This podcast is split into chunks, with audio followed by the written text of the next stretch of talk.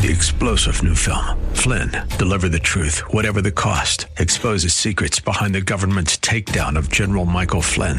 Flynn knew what the intel world had been up to. He ordered the first audit of the use of contractors. This set off alarm bells. He told the truth. He was the most dangerous person for Donald Trump to hire. They had to get rid of Flynn.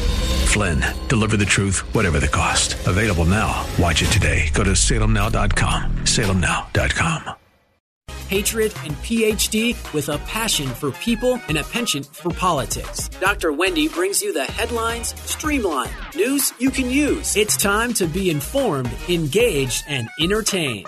Now, here's your host, Dr. Wendy Patrick. Good evening and welcome to another edition of Today with Dr. Wendy. I'm Wendy Patrick, and my co host Larry Dersham and I have a great show for you tonight.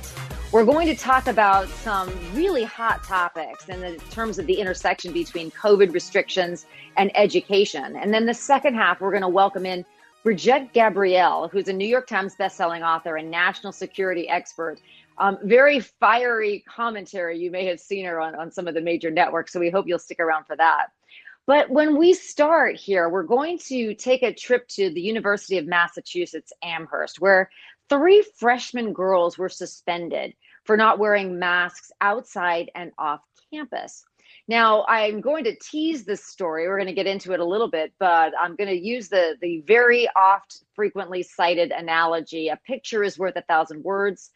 But how about worth $16,000? Because that's what the story is about. There was a photograph taken of these three girls maskless that ultimately cost them each, their families, $16,000 in tuition.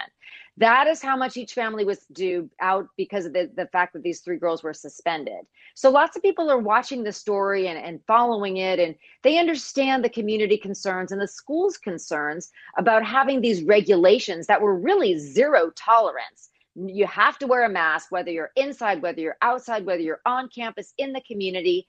But then there's some others that are saying, you know, does the punishment fit the crime? When you have a photograph that was turned over to the university and ultimately cost each family that $16,000 tuition. I mean, Larry, I know you've been following this as well. And, you know, are those, is that sort of the, the dueling narratives at play here? Yes, we have to make sure that we, we care for the health of the, the faculty and the students, but also that this is a pretty steep price to pay for this violation? totally too, very steep. It's, it reminds me a lot, Wendy, of the case we talked about last week of the cursing cheerleader, where she was off campus and somebody sent a Snapchat and they sent that to the administration and she she got uh, punished for that. And here we go again. These kids doing something off campus at a uh, apparently was an off campus party, and somebody passed the photo to the school administration, and it's really like the punishment doesn't fit the so-called crime, which, in my opinion, is not a crime at all.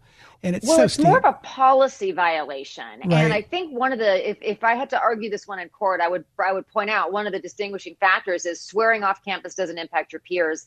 Not wearing a mask off campus, and then of course coming back onto campus, perhaps that does, and that's no doubt something that the school is going to argue. But this issue of inconsistent enforcement uh, is huge because I know that the, the, the families of these young ladies are saying, look, you know, the hockey team celebrated a win about a month, the, you know, the following month. They didn't have masks on either. But timing matters. And so a timeline will no doubt be constructed for the jury if it gets that far, which most of these cases, as you and I know, don't. But the timing would matter as well as uh, some of the other uh, considerations in the community. You know, we forget how quickly we forget that closer to the beginning of this year, we saw cases spiking around the country that really pulled everybody back into what we would call the purple tier, where things were closed, where you had to wear masks. You couldn't gather in large numbers, and you certainly couldn't gather in large numbers without masks. So we have to sort of look at this through the rear view mirror and deciding whether or not this is fair. We, we wouldn't think it was fair today, but is there something to be said for, well, maybe there was nothing wrong with enforcing the policies that were in effect at the time? Yeah, again, I think because of their off campus uh, activity, that's what kind of gets me. If you're on campus, fine. But if you're off campus, how far would this go? What if somebody took a picture of you in your own home at some sort of a, a celebration, a birthday party? perhaps. They send that well, in. that's right. And that's where that's why this long arm of the school argument gets a little convoluted. Is it's one thing to say, well, maybe it's a, a community party because remember their policy said in in our community you have to wear a mask. It wasn't just on campus. But would that be different if they stepped into a private home if there were people there that were from different households.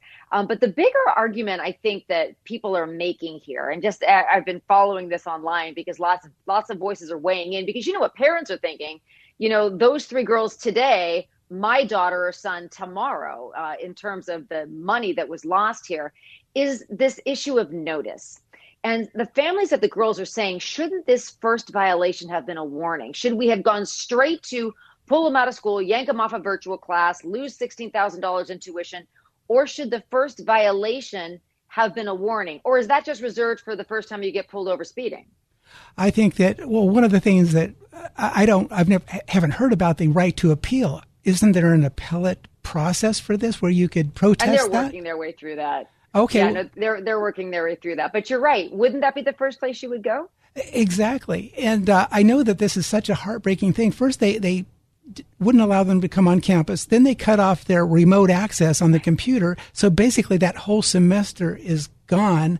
And I know for one of the parents, she said, "You know, why did they do this to my daughter? She was a valedictorian and class president of her high school, and she did everything right.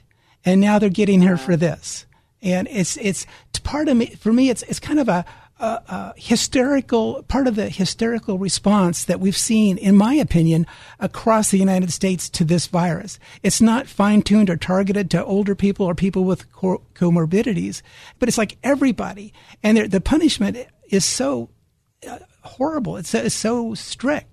I, I, I, suppose the takeaway, uh, in terms of exactly that, that the punishment is so strict, the takeaway would be know your school policies. Yes. Uh, sure, this family may ultimately win their lawsuit, but that doesn't help them financially in the interim, or it doesn't help their daughters academically in the meantime as well.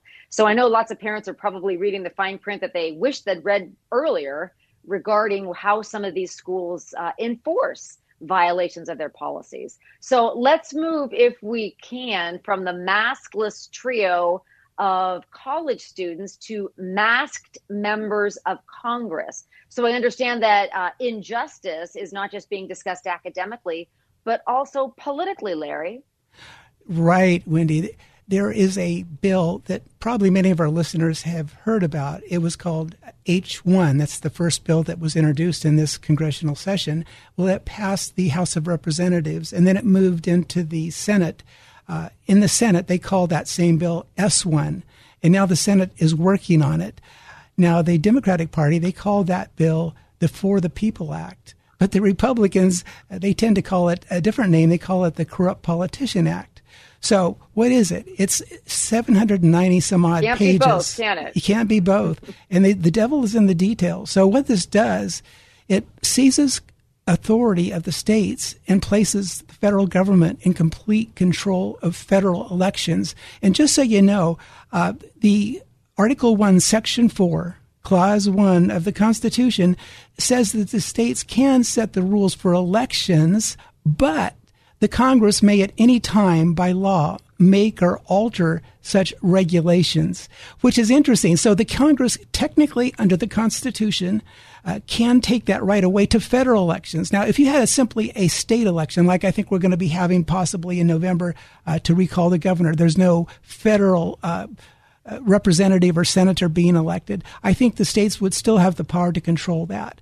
But the, it's, it's very, I think it would make uh, possibly election uh, fraud easier if there's a party in power and they want to stay in power, if it's all consolidated uh, in the federal government and not at the states. And what else does it do? Now, this is what really gets me when voter ID laws are banned. Why, we've talked about this before. Why would you ever ban ID? Uh, I you mean, know, we, as you we, talk to, about this, Larry, contrast it with some of the other things that I know we've pointed out and that others have pointed out that you do need identification for. And as you go through this, you know, what is the distinction that's made, just so our listeners know, between requiring voter ID for so many other things that we have the privilege of doing in society, and why is there such opposition to requiring it to vote? Exactly. Why the opposition? To me, it's not in good faith. Why would you do that? You need uh, ID to get on a plane, uh, to buy alcohol, to get into concerts. Uh, it, everywhere, almost everything that's important in our life, we need an ID for. And to me, are you saying that people don't have the wherewithal to get an ID? Isn't that in itself kind of um, discriminatory against certain groups true? of people? Is it easy to get an ID? Because I know I've heard that argument too. Is it easy? Oh, absolutely. It, it, it is easy to get an ID, to get a, driver's license. But here's another thing it does. online voter registration in all states is required. It also allows, unfortunately, they're going to register people automatically when they're 16 years of old. Uh, 16 years old. And it doesn't matter if you're a citizen or a non-citizen, which is going to allow people that are not citizens to vote. And if anybody questions this, there's a fine of $100,000 and or five years in prison if a poll worker says, would you present your ID, uh, please? And they're reported. Can you imagine such punishment? Talk about punishment. You know that uh, that makes my first our first pale in comparison. Sixteen thousand or hundred thousand dollars. I think I'd rather pay the sixteen thousand. oh, absolutely! It registers all convicted felons. Why would you ever want to do that? And it mandates. You know, go ahead.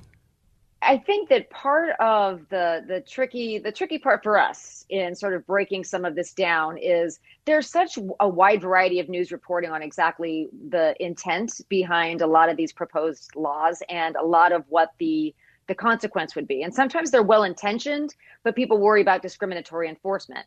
It sounds like this might fall into that category. Yeah, contact Dianne Feinstein you can find her on the internet. She's our senator, or Alex Padilla. He's our senator. Uh, and say that you oppose S1. Please, folks. Uh, well, a lot of people want to read the law first before they take a position on it. And that's a great point that we always try to make on the show is there is nothing like actually educating yourself as to what is in particular legislation. And I say that, and you and I can appreciate this as lawyers because there's very persuasive advertising about everything every position, everything on the ballot, everything that you can go out and buy or anywhere you want to go. And I know we both have lots of colleagues that say, you know, read it, learn it, live it, love it, and that's the way you learn how to vote. So don't touch that dial. We're going to take a short commercial break. We're going to have a great guest on the other side. So stick with us. Today with Dr. Wendy, we'll be back in a flash.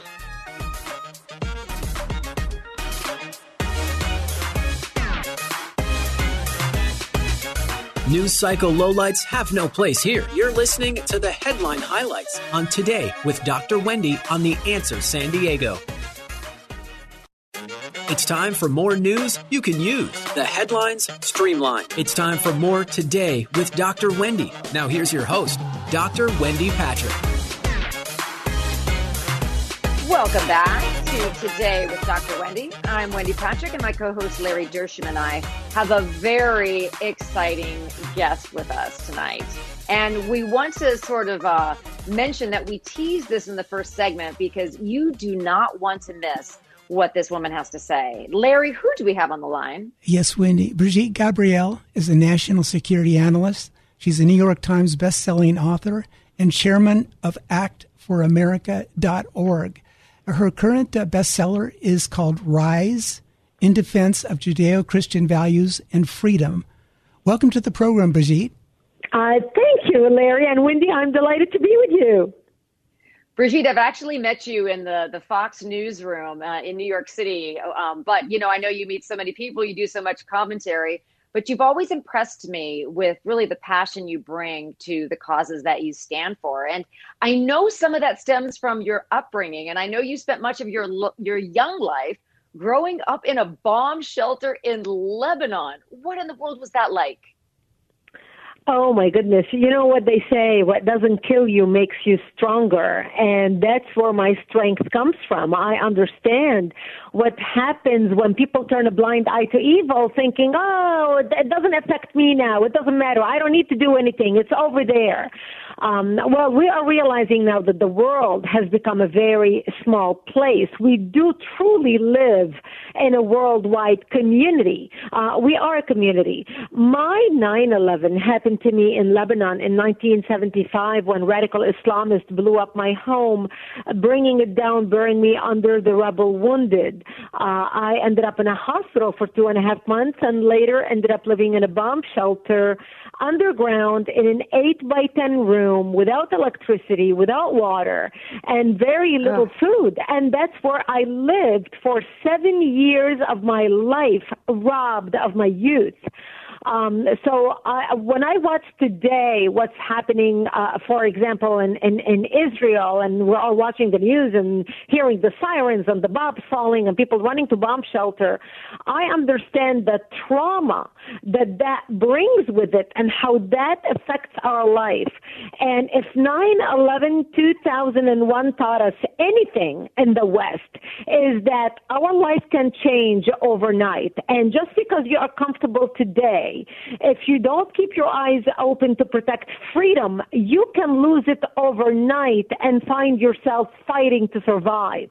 Um, and I believe uh, my experience and my background, because of the way I grew up, because of what I had to go through, um, I didn't mention that I ended up moving to Israel, becoming a news anchor for World News in the Middle East, uh, dedicating my life to reporting uh, the news, to to shine a light on evil and tell people what they can do do to stop it. Um, and that's how I met an American war correspondent, and I came to America. That's how I ended up in America. Uh, but that's what drives me. It is that experience that brings out the passion in me to fight for what is right to speak the truth as much as the truth may be uncomfortable and to do whatever we need to do to, to stop the radicals in their track. Yes, uh, Brigitte, you say you state in your new book Rise that we're a nation divided that radical leftists hate the flag as much as radical Islamists do because it represents ideals that are contrary to their warped worldview. How have radical leftists been able to gain such a strong foothold in our country today?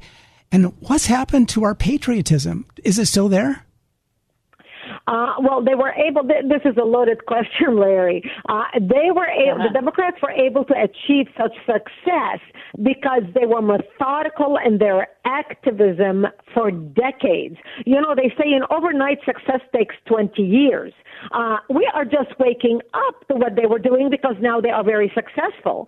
But in our country, people were asleep and very apathetic. It's not that they did not know what the left were doing. I mean, all of a sudden, people, you know, were talking about the tree huggers and the environmentalists. Oh my goodness, how did they got to be so powerful? Especially if you were in real estate and trying to build anything and you realize when you start getting permits the power, how difficult the environmentalists had made things over the last 20, 30, 40 years. But now when we look at our society, our country and the changes within the country, going from the flag being a symbol of freedom to now the flag being a symbol of hate on college campus. Um, and pretty much right now the country is divided. You know, if you're walking your neighborhood and you see an American flag waving on a porch, you know they're conservative. You know, because a Democrat will not fly an American flag on their front porch. So that's where we are as a nation. But they got there because they were organized, they were committed, they were passionate about their cause, and they were involved and engaged. Our side listened to talk radio, they were informed, they were educated, and they thought to themselves, well, I vote every two years and that's all I need to do. And in their mind, on the conservative side, they thought that's what activism looks like. And that's how we lost our nation. And that's why we are now fighting so hard to get our nation back. And that's why I encourage people, if my message resonates with you, if what I'm, if what I'm saying resonates with you, join us, go to our website, actforamerica.org, actforamerica.org. Join us, click on get involved, sign up as an activist or sign up to start a group in your community. We will train you. We will mentor you. We will give you the tools to become the most effective citizen, helping us take back our country one community at a time. You know, Brigitte, one of the things that distinguishes you from so many other commentators and speakers and people with platforms is you really have such a such a history and really having to to live through much of what you wisely caution us to caution our, ourselves against in the future. And this apathy that we talk about, I mean, everybody wants to stand for something. We want peaceful transitions of power, but we also want peaceful discussion about what's best for the country. And one quote that you made that I really think um, uh, really sums it up very nicely. You know, it's all about the sound bites, as you probably know, being a former news anchor and now a commentator. You said 2% of the passionate will always rule 98% of the indifferent. What does that mean in practical terms in today's world? Well, uh, uh, uh, uh, look at it this way. When you're watching the news right now and you hear about the transgender right, transgender right this and transgender right that, you would think half of America is transgender. You and I know that they are not, but they are very passionate about their cause. Again, it goes back to the minority drives the majority. The majority are irrelevant. It is the minority that drives the agenda. It is the minority that is passionate that makes a difference.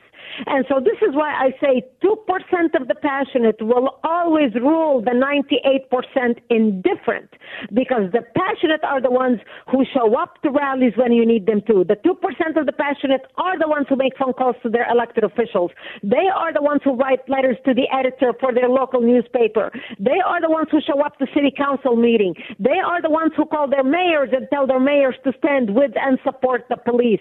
They are the ones who call their state delegates and share and tell them about uh, what they feel. They're the ones who hold their elected officials responsible. They are the ones who call their uh, state board of election or their school board to talk about or complain about what is being taught in our textbooks.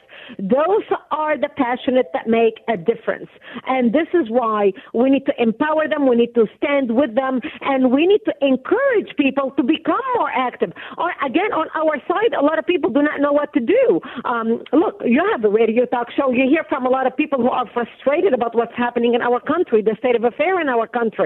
Uh, and they call and they express their frustration, and you share information with them, and they are extremely educated. The problem is, they do not know what to do with this education. They say, okay, now I understand the problem, but what do I do? I do not want, I do not know what to do because the Republicans and conservatives failed in community organizing. You know, we used to laugh at the left when they talk about community organizer. Well, you know what? That's how you get things done. It's all on the community level, and that's why we at Act for America.org, actforamerica.org, we not only educate, but we teach people what to do with the education so you can make a difference in your community.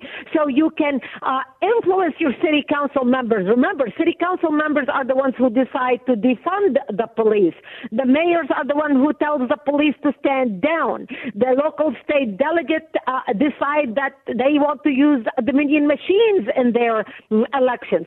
So we teach people how to communicate with your elected officials to make an impact so you can protect your community.